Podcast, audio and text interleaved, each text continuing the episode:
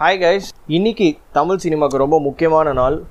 ஏன்னா it is a birth of a new era OTT பிளாட்ஃபார்ம்ஸில் first movie release ஆயிருக்கு.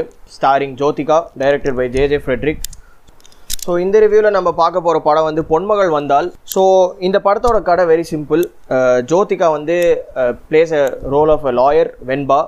அவங்க வந்து பதினஞ்சு வருஷத்துக்கு முன்னாடி நடந்த ஒரு கேஸை வந்து எடுக்கிறாங்க. அந்த கேஸில் இருக்கிற உண்மைகள்லாம் தோன்றாங்க.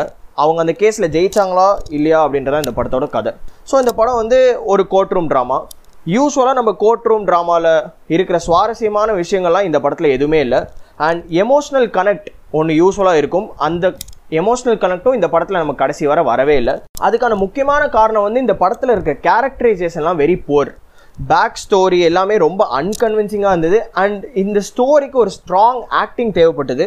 But unfortunately Jyothika falls very short that was very surprising ஏன்னா யூஸ்வலி வந்து ஜோதிகா வந்து பிரில்லியன்ட் ஆக்டர் ஸோ இந்த படத்தில் வந்து ட்விஸ்ட்டு அப்படின்னு நினச்சி ரெண்டு இடத்துல வச்சுருக்காங்க. ஒன்று வந்து இன்டர்வல் பிளாக்ல வரும்.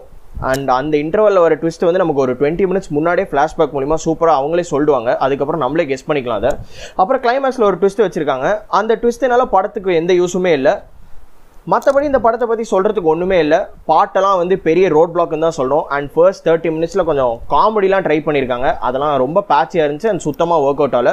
Overall very disappointing film not the right start for a new இயரா பட் இந்த படத்தோட கான்செப்ட் வெரி இன்ட்ரெஸ்டிங்கான கான்செப்ட் ஹோப்ஃபுல்லி இந்த கான்செப்ட் பேஸ் பண்ணி ஃப்யூச்சரில் தமிழ் சினிமாவில் நிறைய படங்கள் வந்தால் நல்லாயிருக்கும் ஸோ இப்போதைக்கு நமக்கு பார்க்குறதுக்கு வேறு எந்த படமும் இல்லை. அந்த காரணத்தினால இந்த படத்தை கண்டிப்பாக ஒரு வாட்டி பார்க்கலாம்.